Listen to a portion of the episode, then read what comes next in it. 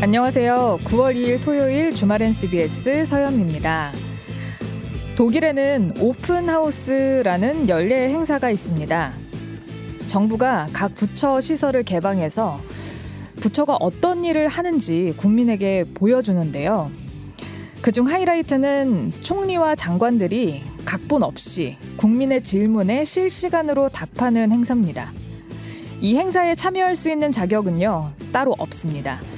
안전을 위해서 그저 소지품 검사만 받으면 되고, 긴 대기 시간을 견디기만 하면 된답니다. 이 행사의 목적은 대의 민주주의 사회에서는 국민과의 직접 소통이 어렵기 때문에 최소한이나마 국민의 알 권리를 보장하기 위함이라고 그래서 매년 여는 거라고 하는데요. 일방적인 소통에서 벗어나려고 애쓰는 이 독일의 노력을 잘 볼 수 있죠. 우리나라도 이런 자리가 많아졌으면 좋겠습니다. 제왕적 권위주의를 상징해온 청와대를 떠나 용산시대의 문을 열었던 이유가 무엇이었습니까? 오늘의 첫 곡은 안치환의 귀뚜라미입니다. 주말엔 CBS 1부 시작했습니다. 네, 오늘 2시간 동안 함께 해 주시겠다는 분들 굉장히 많이 보내주고 계신데요. 문자 많이 보내주세요. 사연과 신청곡, 뉴스에 관한 의견 있으시면 단문 50원, 장문 100원의 정보 이용료 있는 샵 1212 또는 레인보우 앱으로 문자 보내주시죠. 주말 뉴스의 맥을 짚어보는 주말의 맥 바로 시작하겠습니다.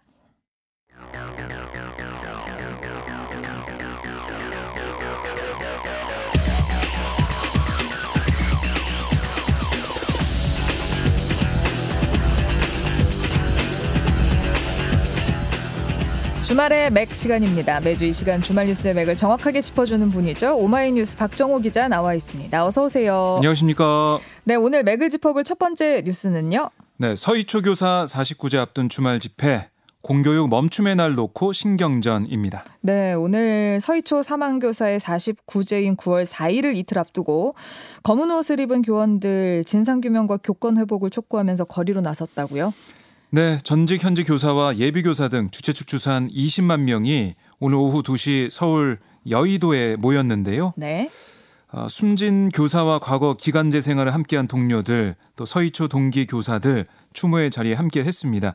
어, 어떤 얘기를 했냐면 전 동료인 A 씨 이렇게 얘기했습니다. 선생님은 퇴근 후 운동을 하고 독서를 즐기고 심지가 고든 사람이었고 미술을 잘해 직접 학습지를 만들며 정성을 쏟던 사람이었다라고 이렇게 추모를 했고요. 대학생 시절 동기였던 B 씨는 이 진상이 밝혀지지 않는다면 학생들에게 더 이상 뭐가 정의인지 음. 가르쳐 줄 수가 없다. 이렇게도 네. 강조를 했습니다. 그리고 또 안타까운 소식이 이어지고 있습니다. 네. 지난달 31일 서울 양천구의 한 초등학교에서 6학년 담임을 맡던 교사가 극단적인 선택을 했고요. 전북 군산의 한 초등학교 교사도 극단적인 선택을 한 걸로 전해졌는데 교원단체들은 두 교사에게 어떤 일이 있었는지 음. 그러니까 수사 당국뿐만이 아니고 관할 교육청도 철저한 조사와 수사를 통해서 진상 규명을 해야 된다 이렇게 촉구를 하기도 했습니다. 예. 그 어느 때보다 눈물이 많이 보였던 집회였는데 네. 교사들이 국회 앞에 모인 거는 이제 49제 때문도 있었지만 또 법 개정 촉구의 의미도 있죠. 네, 아동복지법 예, 이걸 계속 요구를 하고 있는 개정 요구를 하고 있는데요.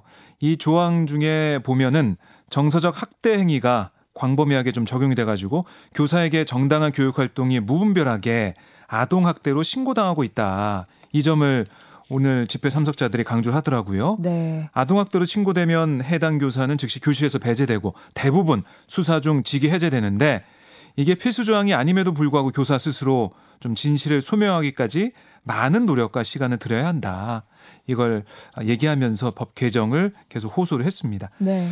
이 외에도 뭐 학생, 학부모, 교육 당국의 의무와 책무성을 강화해야 된다. 뭐 즉시 분리된 학생의 교육권이 보장되는 현실적인 대응 방안도 필요하다. 전국적으로 통일된 민원 처리 시스템 개설해야 된다. 이런 얘기도 있었고 학교 폭력 개념 제정이 또 네. 교육과 보육의 분리 또 어, 교육에 대한 교사의 권리 보장, 모든 교육 관련 법안 정책 추진 전 과정에 교사 참여 이런 음. 것들도 요구를 했습니다. 네. 어, 지금 좀 관심이 모아지는 것은 다음 주 월요일을 공교육 멈춤의 날로 정하고 또 대규모 추모 행사를 추진하고 있다는 점인데 네. 교육부는 우선 자제를 요청을 했죠. 네, 이조 사회부총리 겸 교육부 장관 어제 여야정 시도교육감 사자협의체에서 이렇게 얘기했습니다. 교육부도 많은 현장 선생님과 같이 서희초 교사분에 대한 추모의 마음을 가지고 있다.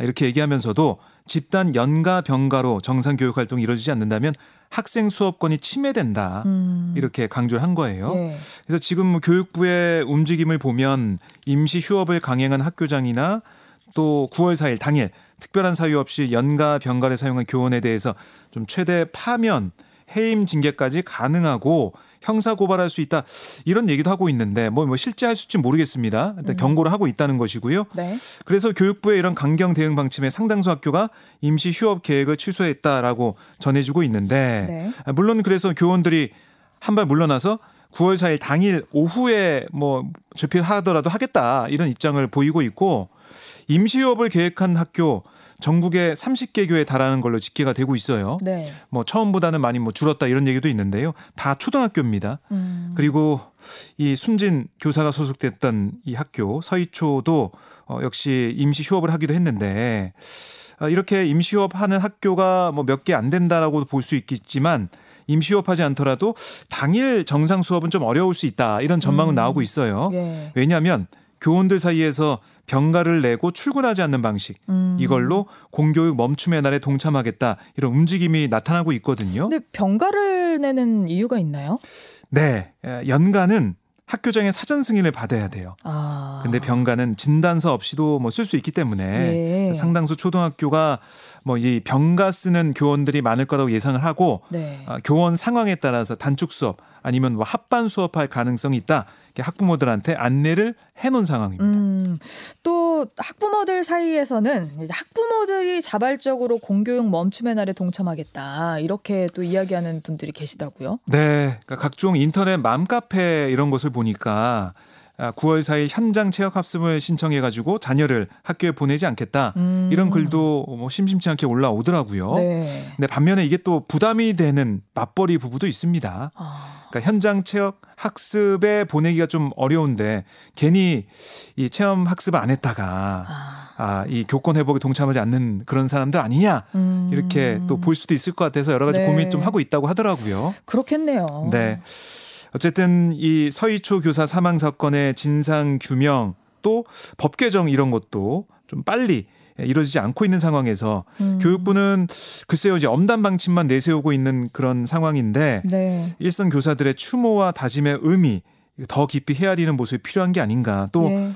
이번에 교사 두 명이 또 극단적인 선택을 했는데 예. 과연 또 어떤 일이 있었는지 이것도 좀 밝혀내야 되는 그런 숙제도 우리가 안고 있습니다. 그러게 말입니다. 계속해서 이제 관심이 모아지는 사건일 것 같은데 지켜봐야겠죠. 네. 오늘 맥을 짚어볼 두 번째 뉴스는요. 박정훈 대령 영장 기각, 무리한 수사 역풍 분화입니다. 네. 호흡 피해 실종자 수색 중에 숨진 최상병 사건을 수사하다가 항명 혐의로 입건된 박정훈 전 해병대 수사단장에 대한 구속영장 기각이 됐습니다. 네, 중앙지역군사법원 어제 항명과 이종석 국방부 장관에 대한 상관 명예훼손 혐의로 국방부 검찰단이 이 박정훈 전 단장에 대해 청구한 사전 구속영장을 기각을 했는데 이유가 네. 증거인멸과 도주료가 적다라는 이유를 들었어요. 예. 그러니까 박 전 단장이 해병대 수사단장에서 보직 해임된 뒤에도 매일 출근하고 있거든요. 음. 해병대 사령부에 지정된 장소에서 대기를 하고 있습니다. 네. 그러니까 현직 대령이 도저히 우려가 없다고 판단한 아, 거죠. 예. 뭐 이거 상식적인 거고요. 네.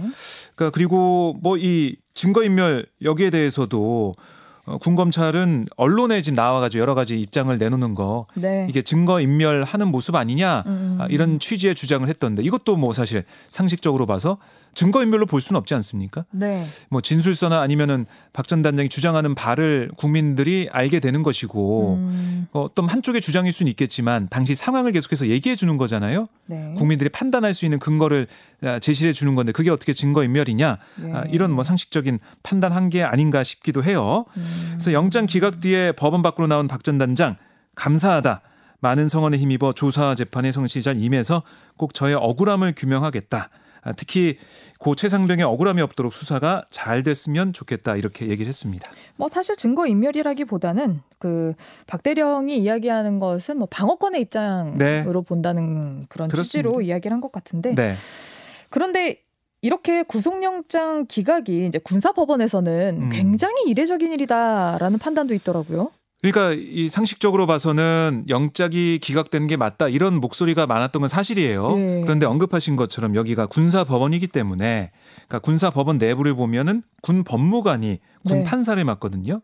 군 법무관이 이제 그 네. 사법고시나 뭐 네, 아니면 네, 하고 이제 로스쿨을 합격해가지고 네. 군대를 대신 맞습니다. 가는 그런 분들 네. 말씀하시는 거죠? 예. 그런데 군 법무관이 군 판사 역할만 하는 게 아니고요. 군 검찰, 국선 변호인, 음. 사단 법무 참모. 아 이렇게 역할이 나뉘는군요. 순환보직이에요. 예. 그래서 다 이제 겪게 되거든요. 그래서 이게 뭐냐? 그러면은 인사권자로부터 독립성이 약한 거 아니냐? 음. 그러니까 이른바 윗선에 대한 어, 어떻게 보면 약한 모습을 많이 보이기 때문에 군사 법원에서 판단하기 때문에 좀 윗선에서 원하는 방향으로 가는 게 아니냐 어. 이런 우려가 있었는데 그러니까 밖에 사법부랑은 좀 달리 네 음. 다를 수 있다라는 우려가 있었는데 이번에 영장이 기각이 되면서 매우 이례적이다 이런 평가가 나오고 있는 겁니다. 특히 이제 박 전 단장이 지난달 28일 국방부 검찰단에 제출한 서면 진술서 이 내용이 알려지지 않습니까? 예. 김기한 해병대 사령관이 지난 7월 31일 오전 대통령실에서 VIP 주재 회의 때 해병대 1사단 수사 결과에 대한 언급이 있었고 뭐 1사단장이 이, 이 수사 아, 조사 결과에 이 사실 과실 그 업무 업무상 과실치사 혐의로 넘어간다. 이런 얘기에 VIP가 경로했다. 음. 이거 전에 들었다는 거예요. 박 전 단장이 이런 네. 주장을 진술서에 썼는데 물론 여기에 대해서 김기한 사령관은 군, 군 검찰단 조사에서는 그런 사실이 없다라고 진술했던 걸로 알려지고 있어요. 엇갈리고 있지만 박 전 단장의 얘기는 어, 분명히 자신이 확인했다는 거고 네. 이 주장이 엇갈리고 있지만 어쨌든 박 전 단장의 주장 그리고 군 검찰 그러니까 군 검찰이 조사한 그런 주장이 엇갈리고 있는 상황에서 네. 그럼에도 불구하고 대통령까지 언급되다 보니까 박 전 단장이 입을 막기 위해서 영장이 청구된 게 아니냐 이런 음. 주장이 이어져 왔던 겁니다. 네. 그리고 어제 기사에서 보니까 또 해군 군 검사의 녹취도 공개가 됐더라고요. 네, 이건 군인권센터에서 그저께 공개한 녹취 파일인데요. 네. 해병대 수사단 관계자와 해군 검찰단 소속 군검사의 통화 내용입니다. 녹음 파일에서 군 검사가 어떤 얘기를 했냐면 국방부 검찰단이 수사 기록을 가져가게 된다면 처음부터 지금까지 조사했던 수사 자료를 다 날리고 처음부터 다시 수사할 계획이 있는 건 아닌지 우려가 된다. 여기서 가져가게 된다는 얘기는 네. 맨 처음에 경찰에 이첩했던 그 자료를 말하는 거죠. 맞습니다. 네. 그러니까 이게 해병대 수사단의 아, 이 수사 기록, 조사 기록이 경북 경찰청에 이첩이 됐는데 그날 바로 군검찰이 가져갔잖아요. 다시 도로 가져갔죠. 네. 거기에 대해서 그 상황 관련해 가지고 해군 군 검사가 이렇게 얘기했다는 거예요. 예. 그래서 최악의 경우를 상상해서 말씀을 드리는데 사본을 떠놓고 잘 보관해서 세상에 없어지지 않게 해달라. 음. 뭐 이런 얘기가 대화에 등장을 합니다. 예. 뭐 이렇게 외압 주장 정황이 예, 어떻게든 공개가 되고 있는 거 아니겠습니까? 음. 아, 여기다가 영장이 기각되면서 군검찰이 무리한 수사를 벌인 게 아니냐 네. 이런 목소리가 커질 것 같기도 하고 어쨌든 이게 사실 국방부 장관이 결재를 했는데 다음 날 보류 지시를 내렸다는 게 좀 이게 자연스럽지가 않아요. 음. 장관이 결재한 걸 다음 날 바로 뒤집는 상황. 그리고 이게 이걸 보류 지시 내리면서 어떤 공문을 통해서 정식적으로 내려간 명령이 아니라 이 전화를 통해서 그런 얘기 했다는 뭐 증거도 아 증언도 나오고 있고 음. 또 해병대 사령관을 통해서 그 얘기가 들어갔다는 얘기도 지금 전해지고 있잖아요. 네. 너무 부자연스럽다는 겁니다. 국방부 뭐. 장관이 왜 하루 만에 이렇게 바꿨나 마음을 수사를 지켜봐야겠죠 일단은. 네 일단 지켜봐야 되는데 물론 국방부 장관은 자신이 이제 결재한 다음에 어, 국회에 나와가지고 어떤 얘기를 했었냐면 확신을 가지고 결재한 건 아니다. 음. 이렇게 얘기를 해서 뭐 네. 확신을 가지지 않는데 어떻게 결제할 수가 있냐 이런 비판도 있었는데요. 말씀하신 것처럼 이 부분은 아마 진상 규명을 좀 어떻게 해야 될지 네. 객관적으로 진상 규명하기 위해서는 어떤 절차와 어떤 방법이 효과적일지 네. 계속해서 고민을 해봐야 될 것 같습니다. 예. 어, 국방부 검찰단은 어떤 입장입니까? 네, 군사법원의 결정 존중한다. 아, 그리고 어, 박 대령이 성실하게 수사받겠다고 한 만큼 법과 원칙에 따라 수사할 거다. 이렇게 뭐 원론적인 입장을 밝혔습니다. 자, 결국에는 이 사안이 군검찰의 수사로 진상 규명이 되겠느냐. 음. 그 항명에 대해서는 뭐 재판까지 넘어간다 하더라도 외화부역은 또 어떻게 이걸 우리가 판단할 것이냐. 음. 뭐 공수처에 에, 이걸 넘겨가지고 지금 판단을 받겠다는 게 박대령 측의 생각인데 공수처만은 되겠느냐 또 음. 뭐 특검이나 국정조사가 필요한 게 아니냐 이런 얘기까지 나오고 있습니다. 예. 자, 오늘 맥을 짚어볼 마지막 세 번째 뉴스는요. 네, 스쿨존 속도 제한 하루 만에 번복 사과한 경찰입니다. 네, 이런 일이 자꾸 잦아요. 네, 번복하는 거. 그렇습니다. 경찰 의무 경찰제도 부활 취소 논란 지난주에도 짚었거든요. 네, 근데 그 여파가 채 가시기도 전에 이번에는 스쿨존 속도 제한 완화를 두고 경찰이 또 오락가락하는 모습을 보였습니다. 네 이게 뭐 대통령 이 인수위 시절 때부터 나왔던 얘기인데 정부와 여당 쪽에서는 좀 현실에 맞도록 스쿨존 속도 제한을 완화해야 된다 이런 정책 방향을 보여왔습니다. 예. 경찰이 지난달 29일 스쿨존 시간제 속도 제한 이걸 발표했거든요. 그러니까 아마 이제 정부 여당의 그 방향에 맞춰서 간다는 건데 불과 사흘 뒤, 그러니까 어제 9월 1일부터 본격 시행한다 이런 내용이었어요. 네. 그러니까 경찰의 발표대로라면 학교 주변에서 어린이가 적은 밤 시간대 간선 도로에 있는 스쿨존의 제한 속도를 기존 시속 30km에서 50km로 완화를 하겠다라는 음, 거였거든요. 네. 뭐이 발표에 국민적 관심이 집중이 됐었고요. 도심 교통 체증 해소에 도움이 될 거다. 이런 판단도 나왔습니다. 네. 근데 이번에도 하루 만에 정책이 번복이 됐는데 네. 이유가 뭡니까? 어 이거 좀 황당한데 이걸 어 스쿨제 시간제 속도 제한을 하려면 제한 속도를 알리는 표지판, 네. 또 가변형 속도 표시 전광판 네. 이런 시설물이 설치가 돼야 되거든요. 그렇죠. 현장 조사도 있어야 되고 주민이나 학교 측 의견 수렴 등도 있어야 되는데 네. 그러니까 시간이 필요한 절차가 아, 필요한데도 점검하지 않고 덜컥 발표해 버렸다는 사실이 드러나서 못하게 된 거예요. 그게 말이 됩니까? 그러니까 이 준비 사항도 체크하지 않고 그냥 이렇게 발표했다는 게 얼마나 황당합니까? 그래서 9월부터 본격 시행하겠다는 경찰의 애초 발표와는 달리요. 실제로 시간제 속도 제한이 가능한 스쿨존 전국 약 17,000곳 중에 이미 지난해부터 제도를 시범 운영하는 8곳 뿐이었습니다. 네. 뭐 더 이상 할 수도 없었던 거예요. 네. 그래서 실제로 스쿨존 시간제 속도 제한 논의 당시에 경찰청 내 일부 실무진 사이에서도 이 제도 본격적으로 시행하기 전에 충분한 준비 작업이 필요하다 네. 이런 지적도 나왔다고 하는데 네. 이게 받아들이지 않았습니다. 아, 근데 이게 아까도 말씀하셨지만 주변에 학교 주변에 어린이가 적은 밤 시간대라고 네. 얘기를 하셨는데 어린이가 없는이 아니라 어린이가 그렇죠. 적은이라고 표현하셨지 않습니까? 네, 그러면 사실 밤 시간대까지 시속 30km로 운행하는 게 뭐 불편할 수는 있겠지만 음. 어린이 안전 측면에서는 규제 완화가 그 한 명의 어린이만 있더라도 사실 위험할 수 있는 거 아닙니까? 그렇습니다. 그러니까 이게 사실은 스쿨존 내 30km의 제한 속도 이거는 2010년에 정해졌어요. 예. 단속이 없었습니다. 유명 무실했죠. 그러다가 2019년 9월 김민식 군이 스쿨존 교통사고로 사망하면서 같은 해 12월 이른바 민식이법이 시행이 됐습니다. 도로교통법, 뭐 특정범죄 가중처벌법 개정이 되면서 스쿨존 내 제한 속도 단속 장비 설치를 의무화했어요. 음. 그러면서 안전에 대한 경각심이 커졌는데 말씀하신 것처럼 이 규제 완화하면 밤에는 뭐 애들 없으니까 괜찮지 않냐 이렇게 얘기할 수도 있는데 2017년 10월 8일 오후 9시쯤에 부산시 주례동 주례여중 인근 어린이 보호구역에서 만 6세 아동이 횡단보도를 건너는 중에 신호를 위반한 이 차량에 치여서 사망을 한 음. 사실이 있고요. 예.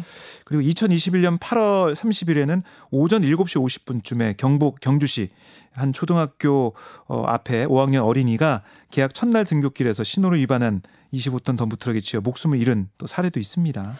이렇게 30km로 운행하는 것까지 가기까지도 정말 정말 우리가 그렇죠. 어렵게 갔거든요. 어렵게 갔죠. 근데 이걸 또 이렇게 완화를 하는 방향이 맞는 건가? 우리가 다 같이 한번 생각을 좀 해봐야 될 것 같습니다. 그렇습니다. 아, 더 신중해야 되고요. 그리고 안전이 제일이다 이런 생각을 가지고 좀 불편하지만 운전자 여러분도 좀 참고 불편하더라도 견뎌야 예. 아, 되는 게 아닌가 저는 또 그런 생각도 한 해봤습니다. 명의 어린이라도 살리는 게 중요하죠. 맞습니다. 네. 예. 지금까지 오마이뉴스의 박정우 기자였습니다. 고맙습니다. 고맙습니다.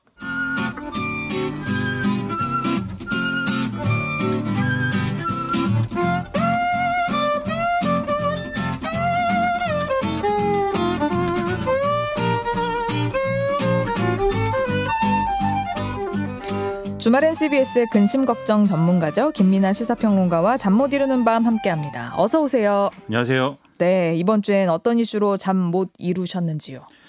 이번 주에 뭐 이념 전쟁이 있었고 예. 또 단식 투쟁이 나오고 이러는데 네, 아 이게 옛날에는 많이 봤던 모습인데 네, 새삼 이러고 있는가 음, 그런 말이 있습니다. 그 역사는 두 번 반복된다 이런 말이 있는데 네, 어그 다음에 붙는 경구가 있죠. 한 번은 비극으로 한 번은 소극으로. 원래는 뭐 희극이라고도 하는데 어쨌든 소극으로. 그래서 처음에 뭔가 이렇게 이념 전쟁 단식 투쟁 그러니까 이념 전쟁을 해가지고 일종의 이제 공산당 몰아내자 하는 세력의 반대편에는 민주화를 요구하면서 단식 투쟁을 하고 이런 사람들이 있었는데 그때는 이제 그 사건은 비극이었어요. 음, 오늘날 벌어지는 이 광경은 비극이라기보다는 소극. 그러니까 아 이게 뭔가 그 뭐 배꼽 잡고 웃을 얘기는 아닌데 하지만 좀 씁쓸한 어떤 어 그런 웃음이 좀 비어 나오는 음, 그런 어떤 광경을 보는 게 아닐까 그런 음. 생각을 하면서 잠을 못 잤다. 네. 네, 그런 얘기죠. 갑자기 단식 선언이 튀어나왔습니다. 이재명 대표의. 그렇죠. 네, 8월 31일에 취임 1주년 기자간담회를 하기로 했는데 네, 이 자리에서 무기한 단식을 선언한 겁니다. 예, 그러면 단식을 선언하면서 요구하는 게 있어야 되잖아요. 그렇죠. 윤석열 정권에다가 세 가지를 요구했어요. 대통령이 이 민생 파괴와 민주주의 훼손에 대해서 국민에게 사과를 하고 국정 방향을 바꿔야 된다. 이게 하나가 있었고 네, 두 번째로 전면적인 국정 쇄신과 개각을 단행해야 된다. 이게 네. 있었고 그 다음에 일본의 이제 후쿠시마 원전에서 이제 오염수를 방류하고 있는 거에 대해서 반대 입장을 천명을 하고 이 사안을 국제 해양 재판소에 제소를 해라. 이렇게 세 가지를 내걸고 있고요. 네, 그 외에도 이제 여러 가지 이제 윤석열 정권이 하는 일에 대한 비판을 같이 했습니다. 네. 그리고 오늘은 또 윤석열 정부 규탄 집회에 참석을 했는데 단식을 하더라도 할 일은 같이 하면서 이 단식을 하겠다라는 입장이에요. 그러니까 음. 여러 가지 일이 있을 거 아닙니까 대표가 해야 될. 네, 지금 9월이 이제 정기국회가 이제 시작이 되는 건데 정기국회 때 해야 될 많은 일들이 있거든요. 네, 그런 걸 소홀히 하지 않으면서 단식을 하겠다 이런 얘기 이런 얘기인데 네, 근데 결국 이런 거를 선언을 하면은 여러 가지 해석이 나올 수밖에 없거든요. 네. 여러 가지 해석으로 뭐 뉴스가 떠들썩한 거죠. 네, 국민의힘은 방탄 단식이다 이렇게 폄하를 하고 하태경 의원은 또 원래 구속되기 전에는 뭐 배가 안 고픈 법이다 뭐 이런 식으로 표현하기도 하고 그러던데 이재명 대표는 어떤 효과 노린 걸까요? 하태경 의원은 구속이 돼봤나 봐요. 네, 그거를 어떻게 알지? 그러게 말이에요. 일단 제가 볼 때 앞서 말씀드린 세 가지 요구가 있는데 윤석열 대통령이 세 가지 중에 한 가지라도 수용을 할까요? 어떤 경우든 간에. 뭐 대부분 안 될 거라고 생각을 하죠. 그렇죠. 더군다나 윤석열 대통령 최근에 무슨 공산 전체주의 얘기하고 새는 좌우의 날개로 난다는 거에 난다는 그냥 좋은 말이잖아요. 그 새는 좌우 양날개로 난다는 말은 그냥 그렇구나 하면 되는 말이잖아요. 근데 그거에 대해서도 그런데라고 덧붙이잖아요. 어, 뭐, 오른쪽 날개는 앞으로 가려고 하는데 왼쪽 날개가 뒤로 가려고 하면 새가 못 날지 않느냐. 뒤로 가는 세력들하고는 통합하면 안 된다. 협치하면 안 된다. 싸워야 된다. 1 더하기를 100이라고 하는 세력과 싸우자. 이렇게 얘기를 하고 있는데 이 셋 중에 하나라도 뭐 수용을 하겠습니까? 음. 그러니까 단식이라는 걸 일반적으로 우리가 할 때는 이 저는 뭐 이재명 대표가 처음부터 아주 고약한 마음을 먹고 단식을 한다고 생각하지 않는데 전략상 이게 맞느냐에 대해서는 의문이 있는 거예요. 왜냐하면 보통 단식이라는 전략을 꺼내 들 때는 그게 이제 뭔가 어떤 뭐랄까요? 그게 반환점이 됐든 마무리가 되는 어떤 지점이 있어야 돼요. 예를 들면 어떤 법안을 통과시켜 달라든지 또는 어떤 법안을 처리하지 말라든지 누구를 임명하지 말라든지 음. 뭐 이런 것들을 내걸고 하면 네. 그게 정리가 되는 어떤 시점이 있지 않습니까? 네. 결국 법안을 통과시키지 않았다거나 통과를 시켰다거나 음. 누군가를 임명을 했다거나 네. 이렇게 결론이 나는 시점이 있잖아요. 예. 그러면 그 시점에 맞춰서 단식이 효과가 있었던 것인지 단식이 효과가 없었던 것인지 단식에도 불구하고 수용이 안 된 것인지 수용을 안 해준 것인지 음. 이런 것들이 결말이 나면서 그럼 네. 다음 국면으로 넘어가는 건데 이거는 기한도 없는 거거든요. 음. 대통령이 사과하고 전면적인 국정 쇄신을 하고 후쿠시마 오염수 방류에 대해서 입장을 표명하고 네. 해양재판소에 제소하고 기약도 없는 거잖아요. 어떻게 보면 기회가 좀 몇 번 있긴 있었어요. 이전 국면에서는 이제 네. 예를 들면 제가 저 같은 사람들이 생각할 때는 네. 아니 뭐 예를 들면 방통위원장 네. 문제랄지 네. 더 앞으로 넘어가면은 대- 대통령이 거부권 행사할 때라든지 네. 후쿠시마 오염수와 관련돼서도 일본이 방류한 일정이 이제 확정된 상황에서 네. 전에라든지. 그렇죠. 그걸 막자 하는 이유로 한다든지 네. 이런 게 있었으면은 이게 이상하다고 생각하지 않을 텐데 지금은 그게 아니니까 그러면 이거는 뭔가를 관찰하기 위한 단식이라기보다는 단식 그 자체가 목적일 수 있겠다. 음. 이런 해석을 할 수밖에 없는 거거든요. 네. 거기서 국민의힘이 이제 방탄 단식 얘기를 꺼내는 거죠. 예. 국민의힘 논리는 뭐냐면 결국은 검찰 수사를 뭐 이렇게 어 뭐 진지하지 않은 방식으로 받겠다는 거 아니냐 이런 얘기인데 예를 들면 검찰이 이제 9월 4일 날 조사 통보를 해 나온 상황인데 예. 민주당은 이제 그날 못 가겠다라고 하는 거 아니에요? 제가 볼 때는 현실적으로 어려워요. 9월 4일. 왜냐하면 앞서 말씀드렸듯이 국회 할 일이 많아요. 예. 그래서 실질적으로 정기국회 시작되고 지금 11일 전까지는 일정이 잡혀 있습니다. 쭉. 음. 그래서 그런 현안을 놔두고 예를 들면 하루 종일 대표가 조사를 받아야 된다 밤늦게까지 네. 라고 하는 것에 대해서는 그건 어렵다라고 주장할 수 있어요. 음. 이재명 대표가. 네. 근데 11일 이후로 어쨌든 미루겠다라고 주장을 하는데 사실 단식을 이렇게 9월 9월 8월 31일부터 시작해 버리면 네. 9월 11일 이후에는 건강이 상당히 악화된 상황 아닐 거 악- 악화된 상황일 거 아닙니까? 예. 옛날에 새누리당의 이정현 대표가 단식을 한 적이 있습니다. 예. 뭐 일주일을 채 했나요? 그한 3일 넘어가니까 이제 들어 눕고 네. 수염이 나기 시작했습니다. 그때부터. 예. 네. 가만히 있던 수염이 막 네. 나기 시작했는데 그때 생각해 보면 11일 넘어가면 상당히 몸이 힘들 건데 음. 그러면 그 건강이 악화된 상황에서 조사를 받을 수가 있겠냐. 음. 그리고 조사를 안 받으면은 검찰이 뭐뭐 이렇게 이- 불성실하게 임했다. 그 조사를 안, 안 했음에도 불구하고 뭐 구속영장 발부하거나 할 수 있을 텐데 네. 그게 또 쉽겠느냐. 음. 그런 여러 가지 지적을 하면서 검찰 수사를 피하려는 거 아니냐 이런 얘기를 하는 거거든요. 네. 근데 제가 볼 때 검찰 수사 자체에 대한 맥락은 좀 였지 않을까 생각해요. 왜냐하면 음. 한동훈 장관도 얘기를 했습니다. 단식하면 수사가 없어지냐 이렇게 얘기를 했는데, 그러니까 이재명 대표에 대한 조사가 이루어지지 않거나 그게 어렵다고 해서 수사가 중단되거나 뭐 이게 없어지는 게 아니거든요. 네. 얼마든지 어쨌든 검찰은 체포동의안을 국회로 보내면 되는 거고 조사를 하든 안 하든 네. 그리고 어떤 경우에는 기소를 그냥 하면 되는 것이기도 하고 불구속 기소해도 되는, 되는 거잖아요. 예. 반드시 조사가 필수적인 거 아니거든요. 뭐 본인이 안 받았는데 그냥 기소를 하는 거죠. 음. 그런 점에서 보면은 오히려 이재명 대표에게 노림수가 있다라면 수사 자체보다는 수사를 둘러싼 정치적 환경이다라고 음. 보는 게 음. 훨씬 더 합리적인 해석이다. 저는 그렇게 생각합니다. 그러면은 이제 그 부탁했던 8월이 지났으니까 예. 그 정기국회가 끝났었던 그 정기국회 시작 전에 사실은 그 원했었잖아요. 그 구속영장을 정기국회가 이루어지지 않은 상황에서 보내면 네. 회기를 쪼개든가 뭐 이 비회기 기간을 만들어서 체포동의안을 처리를 안 해도 되는 상황을 만들어서 자기 발로 이제 구속영장 심사받으러 가겠다라는 네. 게 이재명 대표의 주장이었죠. 그랬는데 이제 그 시한을 넘겼고 그렇죠. 정기국회가 되었기 때문에 체포동의안이 이제 넘어오면은 어쨌든 투표를 할 텐데 그 체포동의안 표결 같은 걸 염두에 둔 걸라고 볼 수 있을까요? 저는 그런 측면이 상당히 크지 않을까 생각하는데 그러니까 이재명 대표는 불체포 특권 포기를 이미 공언을 한 상황 아닙니까? 네. 그러다 보니까 체포동의안 표결을 앞두고 이른바 당내 비주류 비명계들의 반발 수위나 이런 것들이 계속 올라가는 국면이었어요. 음. 그래서 분명히 불체포 특권 포기를 공언했기 때문에 이재명 대표가 공개적으로 가결 처리를 요청해라. 음. 내가 불체포 특권 포기한다고 했으니까 여러분 체포 동의안에 대해서 찬성하십시오. 네. 저는 뭐 가겠습니다. 이렇게 해달라. 그리고 이렇게 됐을 경우에 결과에 따라서는 거치도 정리를 해야 된다. 이게 비명계 소속인 정치인들이 계속 해오던 주장이고 네. 최근에 더 빈발하게 하는 그런 얘기였습니다. 근데 만약에 이런 상황에서 실제로 체포동의안 표결이 이루어지면은 예. 그 표결에 이제 어떤 향방이 어떻든지 간에 당내에 어떤 실질적인 내전이 시작될 가능성도 상당히 높아요. 예. 이 그렇기 때문에 이게 상당히 이제 다루기가 어려운 사안이 된 상황이었는데 음. 근데 이재명 대표가 이렇게 단식을 해버리면 내부에서 그런 얘기 하던 사람들이 어떻게 되겠습니까? 어, 좀 미안해지죠. 그렇죠 미안하기도 하고 사람들이 볼 때 그 명분이 있어야 되는데 음. 대표가 대여 투쟁의 어떤 그 전면에 서서 어 좀 순례 순례라고 하는 게 아니라 어쨌든 이 희생양이 되겠다라고 네. 하는 그런 어떤 그 입장인 가시밭길에 것인데 나갔는데. 그렇죠 뒤에서 아 대표가 말이야 체포 동의안 이 사법 리스크 회피나 하고 말이야 어, 왜 대표 이 내려놓지 않지 이런 얘기나 하는 게 완전히 그러면 어, 나쁜 사람들이다 이렇게 되는 거 아니겠습니까? 음. 그러니까 대표가 이렇게 나오면 당내에서 다른 목소리가 나오기는 상당히 어려워질 거고 음. 특히 체포동의안이 넘어올 시점은 그러면 지금 검찰 수사가 어떻게 되든 9월 중순이거나 하순일 거 아니에요. 예. 그 시점이면 이재명 대표는 자리에 누워 있어야 될 거거든요. 음. 단식이라는 게 그렇지 않습니까? 그런 국면에 과연 체포동의안이 넘어온다고 하면은 민주당이 가결시킬 수 있을까요? 아. 대표가 병석에 누워 있는데 체포동의안 가결시킨 사람들이다.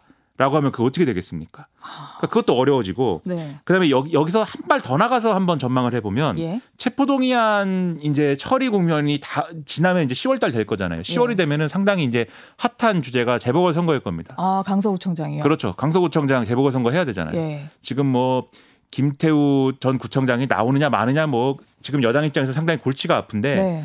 나오더라도 이길 가능성이 있느냐 지금 음. 의견이 분분해요. 네. 민주당한테 절대 불리한 선거 아닙니다. 음. 근데 대표가 이렇게 이, 이 시점 되면은 아마 이재명 대표는 병원에 실려갔을 건데 네. 실려가서 이제 회복을 하고 있거나 그런 상황일 거고 민주당의 이제 지도부는 대표가 단식하다 이렇게 실려갔으니 우리는 그 뒤를 이어서 뭔가 뭘 싸우겠다 막 이런 이런 시점일 거예요. 네. 그렇게 했는데 만약에 재보궐 선거를 이겼다. 음. 이 민주당한테 불리한 선거 아니라고 말씀드렸으니까. 네. 그러면 대표 이재명 대표 체제로 총선 못 치른다. 이 소리를 할 수 있을까요, 사람들이? 못하겠죠. 그렇죠. 그렇게 보면 어떤 경우든 이 단식이라는 이벤트는 이재명 대표에게 이익이 되는 그러한 일이기 때문에 음. 결국은 이재명 대표가 얻는 이득에 대한 얘기는 계속 나올 수밖에 없다는 겁니다. 그러면 제가 어. 전략적으로 이게 네. 이렇게 단식을 하는 게 맞을까 음. 이런 생각은 안 할 수가 없다는 거죠. 근데 너무 이, 이기적이라고 얘기하시는 것 같은데. 그러니까 이재명 대표 너무 그 나쁜 사람으로 만드는 거 아니냐. 네, 그렇게 네. 생각하실 수도 있을 것 같기는 하지만 그래도 한편으로 대여 투쟁 자체의 진심일 수도 있는 것 아닙니까? 그렇죠. 그러니까 지금 이재명 대표 측에서 뭐라고 얘기하냐면 지금 단식 아니면 뭐 할 수 있는 일이 없다. 네. 어, 대표가 어쨌든 목숨 걸고 자기의 생명을 걸고 이 싸우겠다는데 뭐 이런저런 해석하고 그런 거 맞지 않다 이런 얘기를 하는데 근데 정치인이 뭘 하면은 그런 해석은 당연히 나와요. 음. 어, 뭐든지 나오는 것이고 역대 모든 대표들이 단식을 했을 때도 그런 해석이 나왔습니다. 중요한 거는 국민들 눈에 어떻게 비칠까인데 근데 제가 볼 때 지금 국면에 제가 이런 해석을 막 얘기를 하면 음. 민주당 지지자들의 상당수가 너무하는 거 아니야 이렇게 얘기하실 수 있어요. 왜냐하면 윤석열 대통령이 뭔가 그동안 지도자답게 뭔가 행보를 해오면서 네. 통치를 잘했으면 이재명 대표가 만약에 이렇게 단식을 한다고 했을 때는 저거 뜬금없다. 음. 민주당 지지자 내에서도 이제 그런 얘기 나왔을 텐데 지금 앞서 말씀드린 것처럼 아니지 않습니까? 음. 윤석열 대통령 하는 게 이상하거든요, 실제로. 계속 공산 전체주의 얘기를 어딜 가든 이렇게 윤석열 대통령이 얘기를 하고 네. 그리고 최근에 홍범도 장군 논란을 이념 전쟁으로 가져가 버리잖아요. 네. 그런 얘기를 하고 있으니까 사실 야당도 가만히 있을 수가 없는 것도 사실입니다. 음. 그러다 보니까 제가 이제 언론 보도를 쭉 보다 보니까 네. TV조선이라는 그 종편 종편이 있죠. 네. 거기서 보도에 기자가 거기 출연한 기자가 이 상황을 해설을 하면서 네. 이렇게 얘기를 했어요. 일각에서는 윤석열 대통령이 오히려 이재명 대표의 숨통을 틔워줬다는 평가가 나온다. 음. 그러니까 윤석열 대통령이 그렇게 하니까 이재명 대표로서는 명분이 생긴 거 아니냐 이런 시각도 있는 거여서 음. 그럼 이게 참 묘한 일이다 이것도 음. 왜 윤석열 대통령은 도움이 되는지 안 되는지도 모를 일을 이렇게 하고 있는 걸까? 아니 조선일보에서도 사설에서 그렇죠. 지금 이럴 일이 아니다라고 막 비판을 했더라고요. 그렇죠. 특히 홍범도 장군 얘기를 이렇게까지 해놓은 거는 무리수다. 네. 조선일보 사설 이틀 연속 이거를 지적을 했어요. 이렇게 하지 말라. 네. 그런데 대통령은 계속 하고 있는 그 상황이 저는 이해가 안 됩니다. 네. 근데 뭐 학계에서도 이거는 무리수다라는 지적이 굉장히 많아요. 그렇죠. 그러니까 홍범도 장군 논란과 관련돼서는 소위 말하는 자유시 참변에서 어떤 역할을 했느냐. 예. 그리고 말년에 소련 공산당에 입당을 한 게 어떤 의미냐. 이게 어쨌든 핵심입니다. 음. 저는 이것조차도 핵심이 아닐 수 있다고 생각하는데 이게 핵심인 거는 홍범도 장군이 그러면 공산주의자냐 아니냐 진짜로 네. 요거를 판별하는 데 있어서는 이런 것들이 핵심이겠죠. 그래서 이거를 봐야겠는데 염두에 둬야 될 거는 홍범도 장군이 활약한 당시가 1920년대라는 겁니다. 네. 1920년대 러시아 혁명이 언제 일어났는지 아십니까? 1917년에 일어났습니다. 네. 그러니까 20년 되면은 러시아가 그렇게 뭔가 공산주의 세력이 집권한 지 10년이 지나지 않았거나 10년이 지난 상황이거나 뭐 이럴 때예요, 이때가. 네. 공산주의가 어떤 일을 하는지 사람들이 잘 알지도 못하던 때입니다, 사실은. 그런 식인데 이 당시에 이제 독립군 활동을 간도라든지 연해주라든지 이런 데서 많이 활동을 했던 거잖아요. 음. 근데 여기서 활동하던 독립군의 경우에는 일본군이 또 얼마나 그 아주 잔혹하게 네. 진압을 했습니까? 네. 밀리고 밀려서 러시아 영내로 들어갈 수밖에 없는 상황이 된 거예요. 음. 근데 러시아 사람들 입장 생각을 해보세요. 독립군들이 한국 독립군이에요. 한국 독립군들이 무장을 한 상태입니다. 자기들 군대가 아니에요. 근데 그 이제 도시 이름이 자유시인데 그렇게 들어왔던 도시가 자유시인데 이게 러시아어 이름은 따로 있습니다. 네. 근데 번역을 하면 자유시예요. 네. 뭐 스보보드인지 이런 이름인데 제가 러시아 잘 못 러시아 말을 잘 못하니까 그냥 자유시라고 할게요. 네. 그러니까 자유시로 이제 밀려오는데 독립군이 어쨌든 자기들은 여기저기 흩어진 독립군들을 좀 전열 정비해 가지고 하나로 좀 뭉치고 네. 그다음에 이 당시에 집권했던 이 러시아의 볼셰비키 적군하고 도움을 좀 받아서 그래서 좀 뭔가 전열을 정비해 볼까 하고 들어온 거지만 자유시에 살고 있는 사람들 입장에서는 아 무장한 군대가 들어오니까 이게 불안하다. 음. 그리고 충돌도 있을 수 있다. 음. 이런 여러 가지 우려가 있었던 겁니다. 네. 그리고 당시에 이제 당시에 볼셰비키는 이 적백 내전을 하던 시기인데 네. 그러니까 혁명을 했다라고 해서 러시아가 땅이 넓은데 끝나지 않잖아요. 혁명에 반대하는 세력들하고 싸우고 있는 상황이었거든요.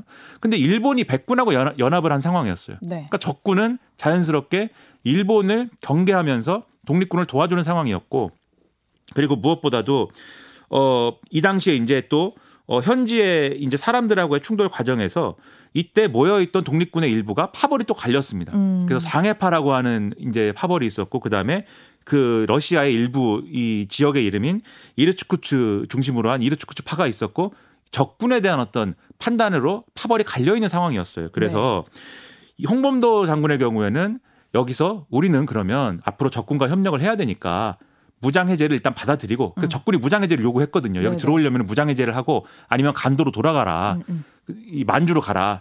근데 홍범도 장군은 무장해제를 받아들이고 여기서 좀 전열 정비를 해보자 이런 입장이었고 그 다음에 어 김자진 장군이나 이범석 장군은 만주로 그냥 우리는 돌아가겠다. 그래서 음. 갈린 상황이었습니다. 네네. 근데 그게 공산주의를 받아들였기 때문이 아니라 적군하고 협력할 거냐 음. 이게 핵심이었어요. 네. 그리고 여기에 대해서 이르츠쿠츠파는 상대적으로 적군하고 완전히 이제 결합을 한 그런 상황이었고 네. 상해파는 이름이 상해지 않습니까? 네. 중국 쪽에 더 가까웠기 때문에 음. 아니다라고 하는 상황이었거든요.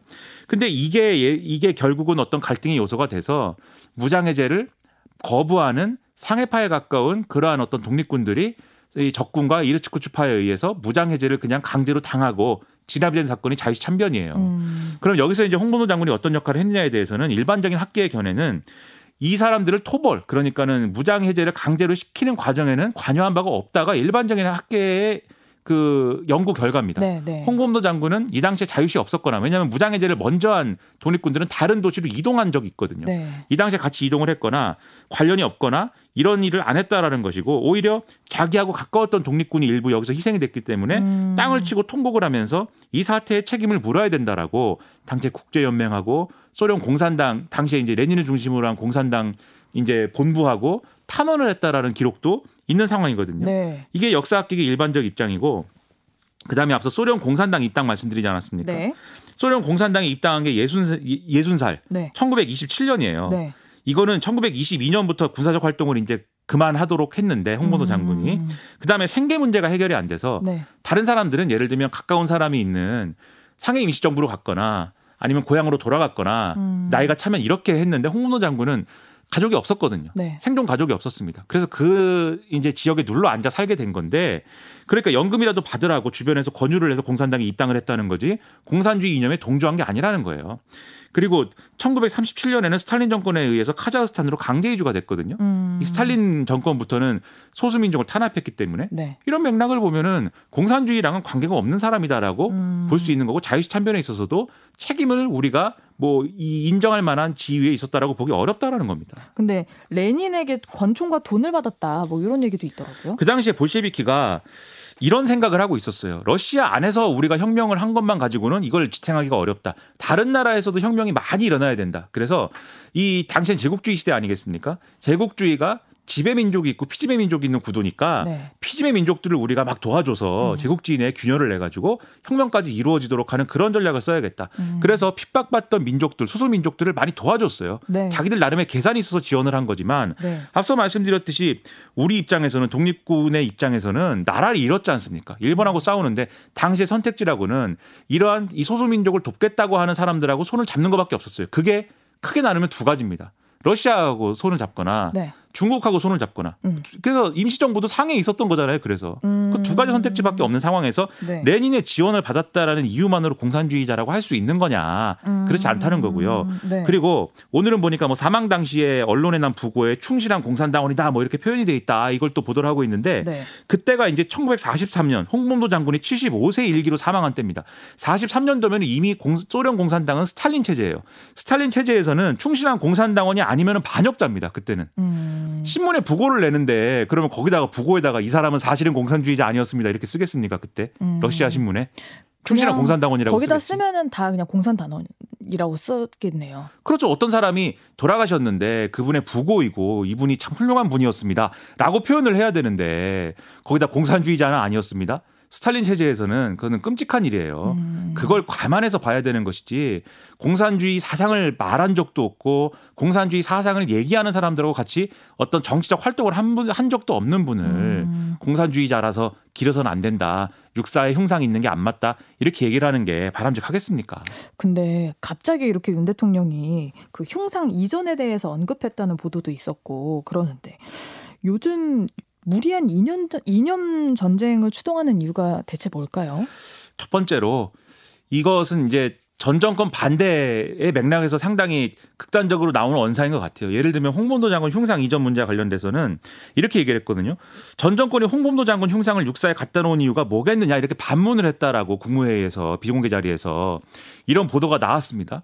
그러면 저는 역으로 얘기하고 싶은 게 그 의도가 뭐라고 생각하십니까 대통령은? 저도 궁금하네요. 근데 그 전에 대통령이 무슨 공산 전체주의를 맹종하는 세력들이 무슨 여러 가지 선전성동을 하고 있고 그런 음모가 있고 뭐 이런 식으로 막 얘기를 했잖아요. 결국 여기다 갖다 놓은 것도 홍범도 장군을 흉상을 육사에 갖다 놔서 뭔가 공산 전체주의의 어떤 맥락에서 뭔가를 하려고 했던 거 아니냐 이렇게 보는 거냐 대통령은 이런 의문에 들 수밖에 없는 거거든요. 그러니까 대통령이 전 정권을 반대하기 위해서 지금 집히는 대로 뭐든지 갖다 쓰고 있다 음. 이렇게 볼 수밖에 없다. 저는 그런 생각이 드는 거고요. 그러니까 문재인 정권에서 그렇게 한 이유는 국군의 뿌리가 광복군, 독립군에 있다. 왜냐하면 이, 이 우리나라의 정부의 어떤 뿌리는 이 상하이 임시정부에 있다라고 이제 하는 역사관이니까 음, 음, 음. 거기서부터 출발하는 그 국군의 뿌리를 강조하는 맥락에서 된 거거든요. 독립운동에 좌우가 없었다라는 맥락. 그걸 강조한 것이지 공산 전체주의는 아니었을 거라고 저는 생각을 하는데 음. 거기다가 또 하나 더하면 극우 역사관의 어떤 이 반영이 있는 것 같아요. 윤석열 대통령이 스스로 극우 역사관은 아니겠지만 주변에 극우 역사관을 얘기하는 사람들이 있는 것에 대해서 야 이것은 문재인 정권을 반대하는 데 있어서는 이게 설명이 잘 된다. 음. 그러니까 우리나라의 정부 그리고 국군의 시작은 반공이지 어떤 민족주의가 아니다라고 하는 거를 스스로 활용하고 있는 게 아니냐라는 음. 생각이 드는데 음. 만약에 민주당이 국민의 신뢰를 충분히 확보했으면 감히 이렇게 못했을 거거든요. 그런 점에서 보면은 음. 윤석열 대통령하고 이재명 대표는 서로가 서로를 필요로 하는 사람들 같다는 생각도 들어서 이게 뭐냐 지금 정치가 네. 너무 화가 나고 해서 잠이 안 온다는 얘기입니다. 알겠습니다. 이러지 말아야 될 거 아닙니까? 이러지 예. 말았으면 좋겠습니다. 네, 김민아 평론가와는 이만 인사 나누겠습니다. 고맙습니다. 고맙습니다. 네, 전 잠시 후 7시 2부로 돌아오겠습니다.